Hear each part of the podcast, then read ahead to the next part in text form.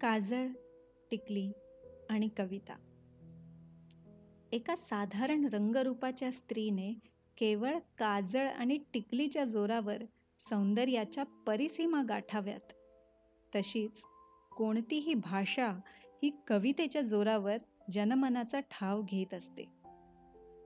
एका कवितेचा जन्म तिच्या मागचा विचार तिच्यातून मांडलेले प्रश्न आणि मिळालेली उत्तरं.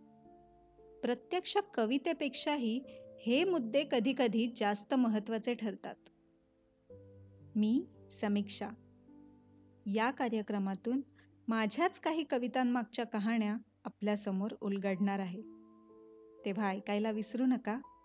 काजळ टिकली आणि कविता.